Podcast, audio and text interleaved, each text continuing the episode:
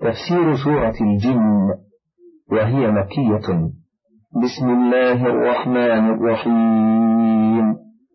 قل أوحي إلي أنه استمع نفر من الجن فقالوا فقالوا إنا سمعنا قرآنا عجبا يهدي إلى الرشد فآمنا به.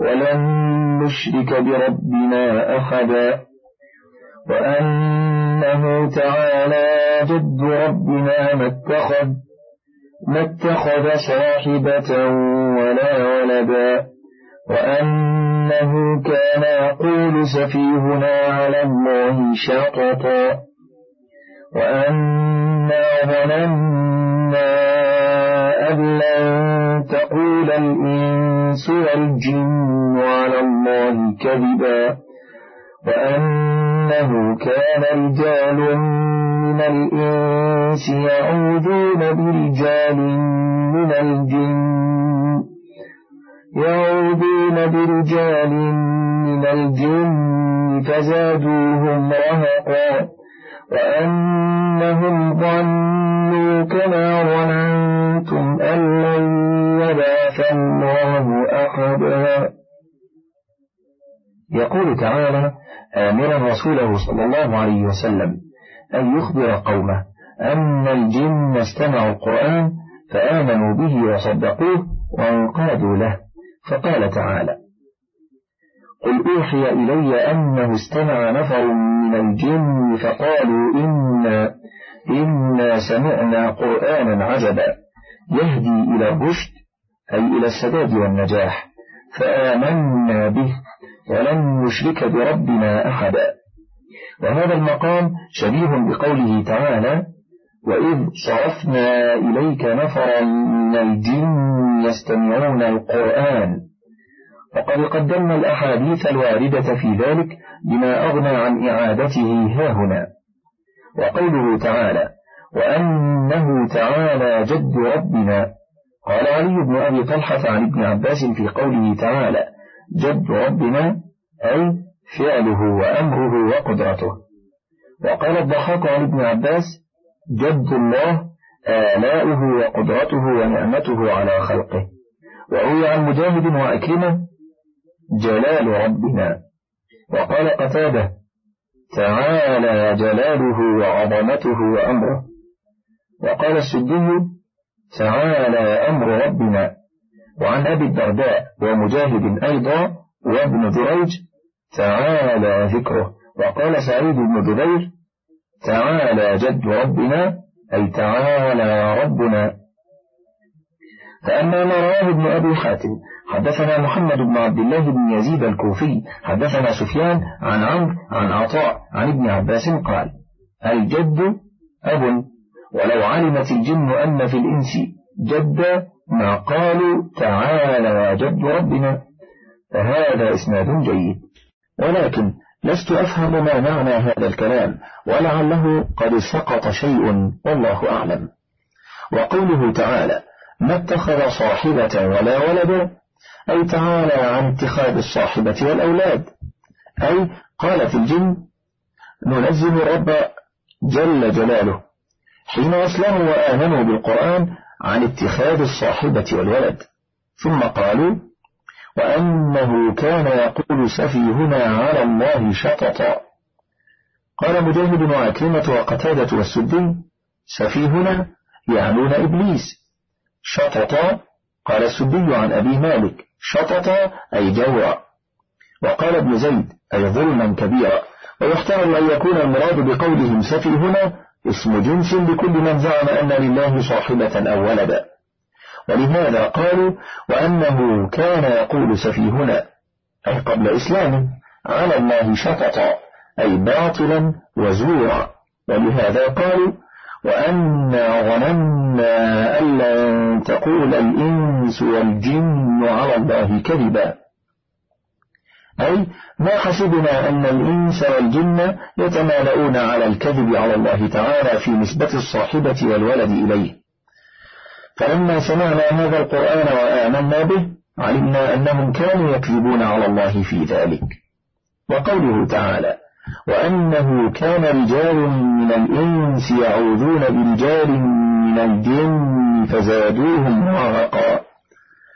أي كنا نرى أن لنا فضلا على الإنس لأنهم كانوا يعوذون بنا إذا نزلوا واديا أو مكانا موحشا من البراري وغيرها. كما كانت عادة العرب في جاهليتها يعوذون بعظيم ذلك المكان من الجان أن يصيبهم بشيء يسوءهم. كما كان أحدهم يدخل بلاد أعدائه في جوار رجل كبير وذمامه وخفارته فلما رأت الجن أن الإنس يعوذون بهم من خوفهم منهم زادهم زادوهم رهقا أي خوفا وإرهابا وذعرا حتى بقوا أشد منهم مخافة وأكثر تعوذا منهم. كما قال قتادة فزادوهم رهقا أي إثما. وازدادت الجن عليهم بذلك جراءة. وقال الثوري عن منصور عن إبراهيم فزادوهم رهقا أي ازدادت الجن عليهم جرأة. وقال السدي كان الرجل يخرج بأهله فيأتي الأرض فينزلها فيقول أعود بسيد هذا الوادي من الجن أم أضر أنا فيه أو مالي أو ولدي أو ماشيتي قال قتادة فإذا عاد بهم من دون الله رهقتهم الجن الأذى عند ذلك. وقال ابن أبي حاتم حدثنا أبو سعيد يحيى بن سعيد القطان. حدثنا وهب بن جرير. حدثنا أبي حدثنا الزبير بن الخليد عن عكرمة قال كان الجن يفرقون من الإنس كما يفرق الإنس منهم أو أشد. فكان الإنس إذا نزلوا واديا هرم الجن. فيقول سيد القوم نعوذ بسيد أهل هذا, هذا الوادي. فقال الجن نراهم يفرقون منا كما نفرق منهم. فدنوا من الإنس فأصابوهم بالخبل والجنون فذلك قول الله عز وجل وأنه كان رجال من الإنس يعوذون برجال من الجن فزادوهم رهقا. أي إثما. وقال أبو العالية والربيع وزيد بن أسلم رهقا أي خوفا. وقال الأوفي عن ابن عباس فزادوهم رهقا أي إثما. وكذا قال قتادة. وقال مجاهد زاد الكفار طغيانا. وقال ابن أبي حاتم حدثنا أبي حدثنا فروة بن المغراء الكندي. حدثنا القاسم بن مالك يعني المزني عن عبد الرحمن بن إسحاق عن أبيه عن كردم بن أبي السائل الأنصاري. قال خرجت مع أبي من المدينة في حاجة وذلك أول ما ذكر رسول الله صلى الله عليه وسلم بمكة فآوانا المبيت إلى راعي غنم. فلما انتصف الليل جاء ذئب فأخذ حملا من الغنم فوثب الراعي فقال يا عامر الوادي جارك فنادى مناد لا نراه يقول يا سرحان أرسله. فأتى الحمل يشتد حتى دخل في الغنم لم تصبه كدمة. وأنزل الله تعالى على رسوله بمكة وأنه كان رجال من الإنس يعوذون برجال من الجن فزادوهم رهقا. ثم قال وروي عن عبيد بن عمير ومجاهد وأبي العالية والحسن وسعيد بن جبير وإبراهيم النخعي نحوه. وقد يكون هذا الذئب الذي أخذ الحمل وهو ولد الشاه كان جنيا حتى يرهب الإنسي ويخاف منه. ثم رده عليه لما استجار به ليضله ويهينه ويخرجه عن دينه. والله أعلم. وقوله تعالى وأنهم ظنوا كما ظننتم أن لن يبعث الله أحدا أي لن يبعث الله بعد هذه المدة رسولا. قاله الكلبي وابن جرير. وأنا لمسنا السماء فوجدناها ملئت حرسا شديدا. فوجدناها ملئت حرسا شديدا وشهبا وأنا كنا نقعد منها مقاعد للسمع. مقاعد للسمع فمن يستمع الآن يجد له شهابا رصدا وأنا لا ندري أشر أريد بمن في الأرض أم أراد. أم أراد بهم ربهم رشدا. يخبر تعالى عن الجن حين بعث الله رسوله محمد صلى الله عليه وسلم وأنزل عليه القرآن. وكان من حفظه له أن السماء ملئت حرسا شديدا وحفظت من سائر أرجائها. وطردت الشياطين عن مقاعدها التي كانت تقعد فيها قبل ذلك لئلا يسترقوا شيئا من القرآن فيلقوه على ألسنة الكهنة فيلتبس الأمر ويختلط ولا يدرى من الصادق. وهذا من لطف الله تعالى بخلقه ورحمته بعباده وحفظه لكتابه العزيز. ولهذا قال الجن وأنا لمسنا السماء فوجدناها ملئت حرسا شديدا وشهبا. وأنا كنا نقعد منها مقاعد للسمع فمن يستمع فمن يستمع الآن يجد له شهابا رصدا. فمن يستمع الآن يجد له شهابا رصدا. أي من يرون أن يسترق السمع اليوم يجد له شهابا مرصدا له لا يتخطاه ولا يتعداه بل يمحقه ويهلكه. وأنا لا ندري أشر أريد بمن في الأرض أم أراد بهم ربهم رشدا. أي ما ندري هذا الأمر الذي قد حدث في السماء. لا ندري أشر أريد بمن في الأرض أم أراد بهم ربهم رشدا. وهذا من أدبهم في العبارة. حيث أسندوا الشر إلى غير فاعل والخير. أضافوه إلى الله عز وجل. وقد ورد في الصحيح والشر ليس إليك. وقد كانت الكواكب يرمى بها قبل ذلك ولكن ليس بكثير بل في الأحيان بعد الأحيان. كما في حديث العباس بينما نحن جلوس مع رسول الله صلى الله عليه وسلم إذ رمي بنجم فاستنار فقال ما كنتم تقولون في هذا؟ فقلنا كنا نقول يولد عظيم يموت عظيم. فقال ليس كذلك. ولكن الله إذا قضى الأمر في السماء وذكر تمام الحديث. وقد أوردناه في سورة سبأ بتمامه. وهذا هو السبب الذي حملهم على تطلب السبب في ذلك. فأخذوا يضربون مشارق الأرض ومغاربها. فوجدوا رسول الله صلى الله عليه وسلم يقرأ بأصحابه في الصلاة. فعرفوا أن هذا هو الذي حفظت من أجله السماء. فآمن من آمن. من آمن منهم وتمرد في طغيانه من بقي. كما تقدم حديث ابن عباس في ذلك عند قوله في سورة الأحقاف وإذ صرفنا إليك نفرا من الجن يستمعون القرآن الآية.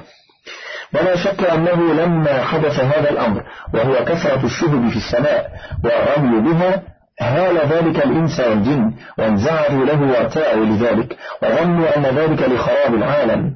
كما قال السدين لم تكن السماء تحرس إلا أن يكون في الأرض نبي أو دين لله ظاهر. فكانت الشياطين قبل محمد صلى الله عليه وسلم قد اتخذت المقاعد في السماء الدنيا يستمعون ما يحدث في السماء من أمر. فلما بعث الله محمد صلى الله عليه وسلم نبيا رسولا رجموا ليلة من الليالي ففزع لذلك أهل الطائف فقالوا هلك أهل السماء. لما رأوا من شدة النار في السماء واختلاف الشهب فجعلوا يعتقون أرقاءهم ويسيبون مواشيهم. فقال لهم عبد يا ليل ابن عمرو ابن عمير ويحكم يا معشر أهل الطائف؟ أمسكوا عن أموالكم وأنظروا إلى معالم النجوم. فإن رأيتموها مستقرة في أمكنتها فلم يهلك أهل السماء. إنما هذا من أجل ابن أبي كفشة. يعني محمد صلى الله عليه وسلم. وإذا نظرتم فلم تروها فقد هلك أهل السماء. فنظروا فرأوها فكفوا عن أموالهم. ففزعت الشياطين في تلك الليلة فأتوا إبليس فحدثوه بالذي كان من أمرهم. فقال إيتوني من كل أرض بقبضة من تراب أشمها. فأتوه فشم فقال صاحبكم بمكة.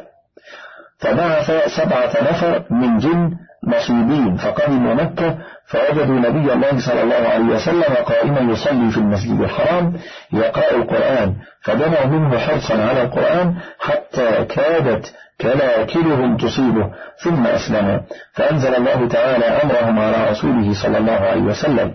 وقد ذكرنا هذا الفصل مستقصا في أول البعث من كتاب السيرة المطول والله أعلم. ولله الحمد والمنة.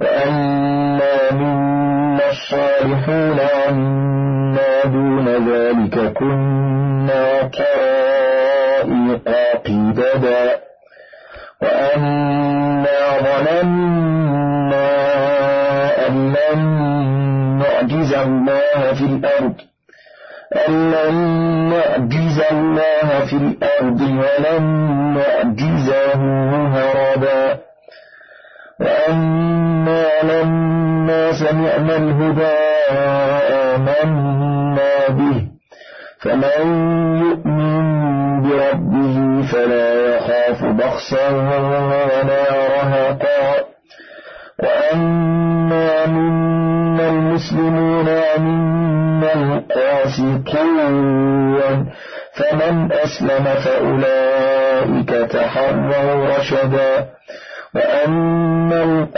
القاسطون فكانوا لجهنم حطبا وأن لو استقاموا على الطريقة لأسقيناهم لأسقيناهم ماء غدقا لنفتنهم فيه ومن يعرض عن ذكر ربه يسلكه عذابا صعدا يقول تعالى مخبرا عن الجن أنهم قالوا مخبرين عن أنفسهم وأنا منا الصالحون ومنا دون ذلك. أي غير ذلك. كنا طرائق قددا أي طرائق متعددة مختلفة وآراء متفرقة. قال ابن عباس ومجاهد وغير واحد كنا طرائق قددا أي منا المؤمن ومنا الكافر. وقال أحمد بن سليمان النجاد في أماليه حدثنا الحسن بن أسلم ابن سهل بحشل حدثنا علي بن سليمان وهو أبو الشعثاء الحضاني شيخ مسلم. حدثنا أبو معاوية قال سمعت الأعمش يقول تروح إلينا جميع. فقلت له ما أحب الطعام إليكم؟ فقال الأرز قال فأتيناه به فجعلت أرى اللقم ترفع ولا أرى أحدا. فقلت فيكم من هذه الأهواء التي فينا؟ قال نعم. فقلت فما الرافضة فيكم؟ قال شرنا. عرضت هذا الإسناد على شيخنا الحافظ أبي الحجاج المزني فقال هذا إسناد صحيح إلى الأعمش. وذكر الحافظ ابن عساكر في ترجمة العباس بن أحمد الدمشقي قال سمعت بعض الجن وأنا في منزل لي بالليل ينشد. قلوب براها الحب حتى تعقلت. مذاهبها في كل غرب وشارق تهيم بحب الله والله ربها. معلقة بالله دون الخلائق. وقوله تعالى وأنا ظننا أن لن نعجز الله في الأرض ولن نعجزه هربا. أي نعلم أن قدرة الله حاكمة علينا وأنا لا نعجزه في الأرض ولو أمعنا في الهرب فإنه علينا قادر لا يعجزه أحد منا. وأنا لما سمعنا الهدى آمنا به يفتخرون بذلك وهو مفخر لهم وشرف رفيع وصفة حسنة. وقولهم فمن يؤمن بربه فلا يخاف بخسا ولا رهقا. قال ابن عباس وقتادة وغيرهما فلا يخاف أن ينقص من حسناته أو يحمل عليه غير سيئاته. كما قال تعالى فلا يخاف ظلما ولا هضما. وأنا منا المسلمون ومنا القاسطون أي منا المسلم ومنا القاسط وهو الجائر عن الحق الناكب عنه بخلاف المقسط فإنه العادل. فمن أسلم فأولئك تحروا رشدا أي طلبوا لأنفسهم النجاة. وأما القاسطون فكانوا لجهنم حطبا أي وقودا تسعر بهم. وقوله تعالى وأن لو استقاموا على الطريقة لأسقيناهم ماء غدقا لنفتنهم فيه. اختلف المفسرون في معنى هذا على قولين أحدهما وأن لو استقام القاسطون على طريقة الإسلام وعدلوا إليها واستمروا عليها لأسقيناهم ماء غدقا أي كثيرا. والمراد بذلك سعة الرزق كقوله تعالى ولو أنهم أقاموا التوراة والإنجيل وما وما أنزل إليهم من ربهم لأكلوا لأكلوا من فوقهم ومن تحت أرجلهم. وكقوله تعالى ولو أن أهل القرى آمنوا واتقوا لفتحنا عليهم بركات من السماء والأرض. وعلى هذا يكون معنى قوله لنفتنهم فيه أي لنختبرهم. كما قال مالك عن زيد بن أسلم لنفتنهم لنبتليهم. من يستمر على الهداية ممن يرتد إلى الغواية. ذكر من قال بهذا القول. قال العوفي عن ابن عباس وأن لو استقاموا على الطريقة يعني بالاستقامة الطاعة. وقال مجاهد وأن لو استقاموا على الطريقة قال الإسلام. وكذا قال سعيد بن جبير وسعيد بن المسيب وعطاء والسدي ومحمد بن كعب القراضي وقال قتادة وأن لو استقاموا على الطريقة يقول لو آمنوا كلهم لأوسعنا عليهم من الدنيا وقال مجاهد وأن لو استقاموا على الطريقة أي طريقة الحق. وكذا قال الضحاك واستشهد على ذلك بالآيتين اللتين ذكرناهما وكل هؤلاء أو أكثرهم قالوا في قوله لنفتنهم فيه أي لنبتليهم به. وقال مقاتل نزلت في كفار قريش حين منعوا المطر سبع سنين. والقول الثاني وأن لو استقاموا على الطريقة الضلال لأسقيناهم ماء غدقا أي لأوسعنا عليهم الرزق استدراجا كما قال تعالى فلما نسوا ما ذكروا به فتحنا عليهم أبواب كل شيء حتى حتى إذا فرحوا بما أوتوا أخذناهم بغتة فإذا هم مبلسون. وكقوله أيحسبون أن ما نمدهم به من مال وبنين نسارع لهم في الخيرات؟ بل لا يشعرون. وهذا قول أبي مجلز لا حق ابن حميد. فإنه قال في قوله تعالى وأن لو استقاموا على الطريقة أي طريقة الضلالة. رواه ابن جرير وابن أبي حاتم وحكاه البغوي عن الربيع بن أنس وزيد بن أسلم والكلبي وابن كيسان. وله اتجاه ويتأيد بقوله لنفتنهم فيه. وقوله ومن يعرض عن ذكر ربه يسلكه عذابا صعدا أي عذابا مشقا شديدا موجعا مؤلما. قال ابن عباس ومجاهد وأكرمة وقتادة وابن زيد عذابا صعدا أي مشقة لا راحة معها. وعن ابن عباس جبل في جهنم. وعن سعيد بن جبير بئر فيها. وأن المساجد لله فلا تدعوا مع الله أحدا. وأنه لما قام عبد الله يدعوه كادوا يكونون عليه لبدا. قل إنما أدعو ربي ولا ولا أشرك به أحدا. قل إني لا أملك لكم ضرا ولا رشدا. قل إني لن يجيرني من الله أحد. أحد ولن أجد من دونه ملتحدا إلا بلاغا من الله ورسالاته. ومن يعص الله ورسوله فإن له فإن له نار جهنم خالدين فيها أبدا. حتى إذا توعدون فسيعلمون.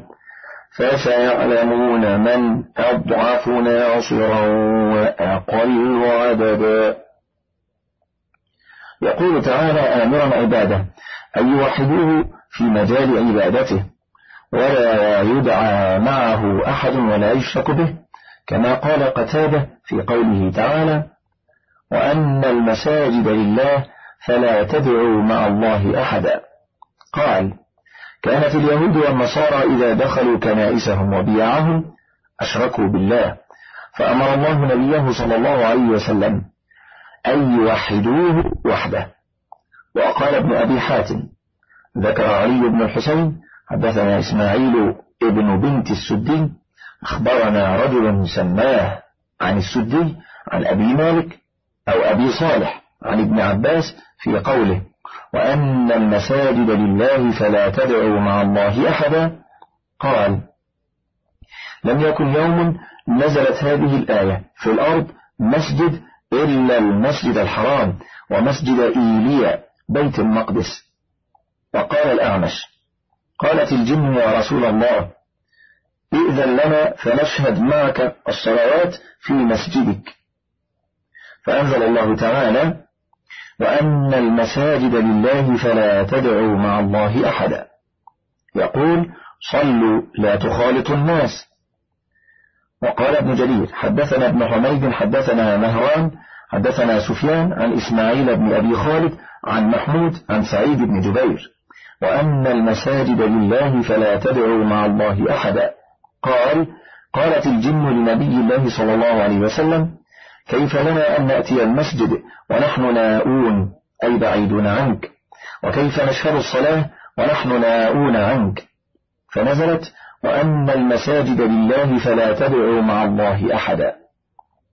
وقال سفيان عن خصيف عن أكرمة نزلت في المساجد كلها. وقال سعيد بن جبير نزلت في أعضاء السجود أي هي لله فلا تسجدوا بها لغيره. وذكروا عند هذا القول الحديث الصحيح من رواية عبد الله بن طاووس عن أبيه عن ابن عباس رضي الله عنهما قال قال رسول الله صلى الله عليه وسلم أمرت أن أسجد على سبعة أعظم على الجبهة أشار بيده إلى أنفه واليدين والركبتين وأطراف القدمين. وقوله تعالى وأنه لما قام عبد الله يدعوه كادوا يكونون عليه لبدا. قال العوفي عن ابن عباس يقول لما سمعوا النبي صلى الله عليه وسلم يتلو القرآن كادوا يركبونه من الحرص. لما سمعوه يتلو القرآن ودنوا منه فلم يعلم بهم حتى أتاه الرسول فجعل يقرئه. قل أوحي إلي أنه استمع نفر من الجن. يستمعون القرآن.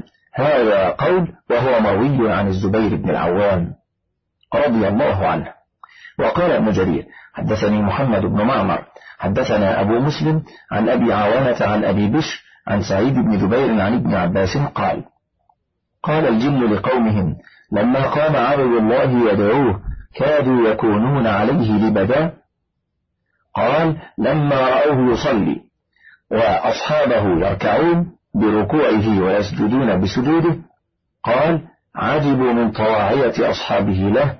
قال فقالوا لقومهم لما قال عبد الله يدعوه كادوا يكونون عليه لبدا.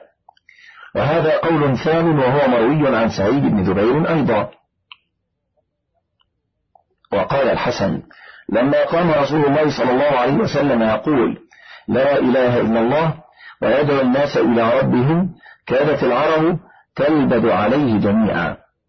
وقال قتادة في قوله وأنه لما قام عبد الله يدعوه كادوا يكونون عليه لبدا قال تلبدت الإنس والجن على هذا الأمر ليطفئوه فأبى الله إلا أن ينصره ويمضيه ويظهره على من ناوأه.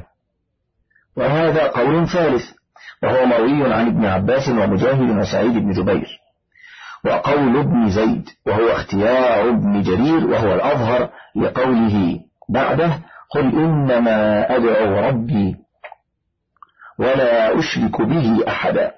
أي قال لهم الرسول لما آذوه وخالفوه وكذبوه وتظاهروا عليه ليبطلوا ما جاء به من الحق واجتمعوا على عداوته إنما أدعو ربي أي إنما أعبد ربي وحده لا شريك له وأستجير به وأتوكل عليه ولا أشرك به أحدا. وقوله تعالى قل إني لا أملك لكم ضرا ولا رشدا. أي إنما أنا بشر مثلكم يوحى إلي وعبد من عباد الله ليس إلي من الأمر شيء.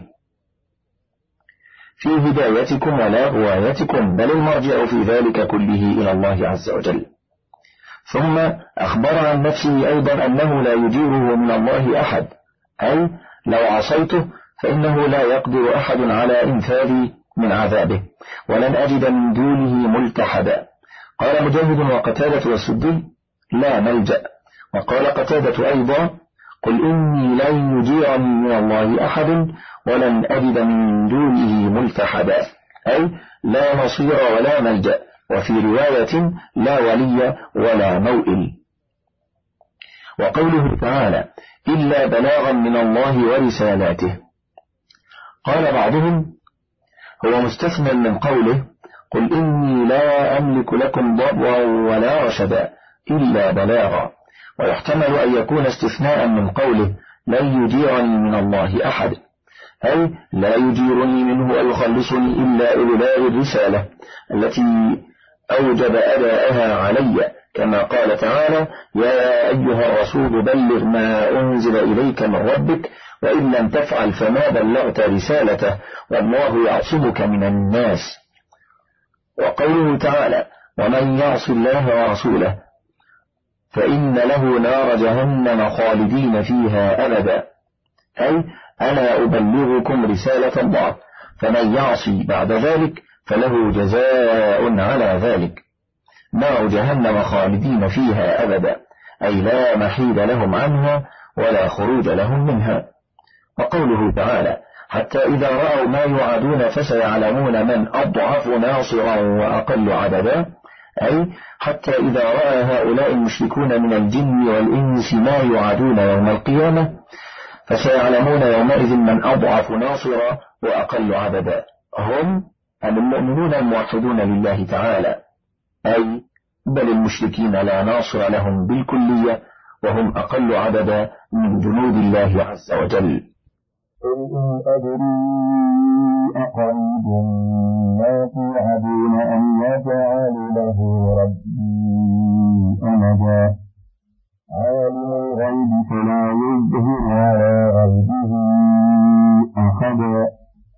إلا من ارتضى من رسول فإنه يسلك فإنه يسلك من بين يديه ومن خلفه رصدا ليعلم أن قد أبلغوا رسالات ربه وأحاط وأحاط بما لديه وأحصى كل شيء عددا يقول تعالى أمر رسوله صلى الله عليه وسلم أن يقول للناس إنه لا علم له بوقت الساعة ولا يدري أقريب وقتها أم بعيد. قل إن أدري أقريب ما توعدون أن يجعل له ربي أمدا أو مدة طويلة. وفي هذه الآية الكريمة دليل على أن الحديث الذي يتداوله كثير من الجهلة من أنه عليه الصلاة والسلام لا يؤلف تحت الأرض كاذب لا أصل له. ولم نره في شيء من الكتب. وقد كان صلى الله عليه وسلم يسأل عن وقت الساعة فلا يجيب عنها. ولما تبدى له جبريل في صورة أعرابي كان فيما سأله أن قال يا محمد فأخبرني عن الساعة. قال ما المسؤول عنها بأعلم من السائل؟ ولما ناداه ذلك الأعرابي بصوت جهوري فقال يا محمد متى الساعة؟ قال ويحك إنها قائلة فما أعددت لها؟ قال أنا إني لم أعد لها كثير صلاة ولا صيام ولكني أحب الله ورسوله.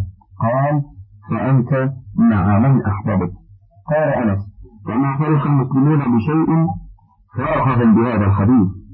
وقال ابن أبي حاتم حدثنا أبي حدثنا محمد بن نضاء حدثنا محمد بن جبير حدثني أبو بكر بن أبي مريم عن عطاء بن أبي رباح. عن أبي سعيد الخدري عن النبي صلى الله عليه وسلم قال يا بني آدم إن كنتم تعقلون فعدوا أنفسكم من الموت والذي نفسي بيده إنما توعدون لآت وقد قال أبو داود في آخر كتاب الملاحم حدثنا موسى بن سهل حدثنا حداد بن إبراهيم حدثنا ابن وهب حدثني معاوية بن صالح عن عبد الرحمن بن جبير عن أبيه عن أبي ثعلبة الخشني قال قال رسول الله صلى الله عليه وسلم لن تعجز الله هذه الأمة من نصف يوم انفرد به أبو داود. ثم قال أبو داود حدثنا عمرو بن عثمان حدثنا أبو المغيرة حدثني صفوان عن سراس بن عبيد عن سعد بن أبي وقاص عن النبي صلى الله عليه وسلم أنه قال إني لأرجو ألا تعجز أمتي عند ربها أن يؤخرهم نصف يوم قيل لسعد وكم نصف يوم؟ قال خمسمائة عام انفرد به أبو داود. وقوله تعالى عالم الغيب فلا يظهر على غيبه. أحدا إلا من ارتضى على الرسول. هذه كقوله تعالى ولا يحيطون بشيء من علمه إلا بما شاء. وهكذا قالها هنا إنه يعلم الغيب والشهادة وإنه لا يطلع أحد من خلقه على شيء من علمه إلا مما أطلعه تعالى عليه. ولهذا قال عالم الغيب فلا يظهر على غيبه أحدا إلا من ارتضى من رسول. وهذا لعل الرسول الملكي والبشري ثم قال تعالى فإنه يسلك من بين يديه ومن خلفه رصدا أي يخصه بمزيد معقبات معقبات من الملائكة يحفظونه من أمر الله ويسابقونه على ما معه من وحي الله. ولهذا قال ليعلم أن قد أبلغوا رسالات ربهم وأحاط بما لديهم وأحصى كل شيء عددا وقد اختلف المفسرون في الضمير الذي في قوله ليعلم إلى من يعود فقيل إنه عائد إلى النبي صلى الله عليه وسلم. قال ابن جرير حدثنا ابن حميد حدثنا يعقوب الكلي عن جعفر عن سعيد بن جبير في قوله عالم الغيب فلا يظهر على غيبه أحدا إلا من ارتضى من فإنه يسلك من بين يديه ومن خلفه رصدا. قال أربعة خطبة من الملائكة مع جبريل ليعلم محمد صلى الله عليه وسلم أن قد أبلغوا رسالات ربهم وأحاط بما لديهم وأحصى كل شيء عددا. ورواه ابن أبي حاتم من حديث يعقوب الكلي به. وهكذا رواه الضحاك والسدي ويزيد بن أبي حبيب. وقال عبد الرزاق عن معمر عن قتادة ليعلم أن قد أبلغوا رسالات ربهم قال ليعلم نبي الله أن الرسل قد بلغت عن الله وأن الملائكة حفظتها ودفعت عنها. وكذا رواه سعيد بن أبي عروبة عن قتادة واختاره ابن جرير وقيل غير ذلك كما رواه الأوفي عن ابن عباس في قوله إلا من ارتضى من رسول فإنه يسلك من بين يديه ومن خلفه رصدا قال هي معقبات من الملائكة يحفظون النبي صلى الله عليه وسلم من الشيطان حتى يتبين الذين أرسل إليهم. وذلك حين يقول ليعلم أهل الشرك أن قد أبلغوا رسالات ربهم. وكذا قال ابن أبي نجيح عن مجاهد ليعلم أن قد أبلغوا رسالات ربهم. قال ليعلم من كذب الرسل أن قد أبلغوا رسالات ربهم. وفي هذا نظر. وقال البغوي قرأ يعقوب ليعلم بالضم.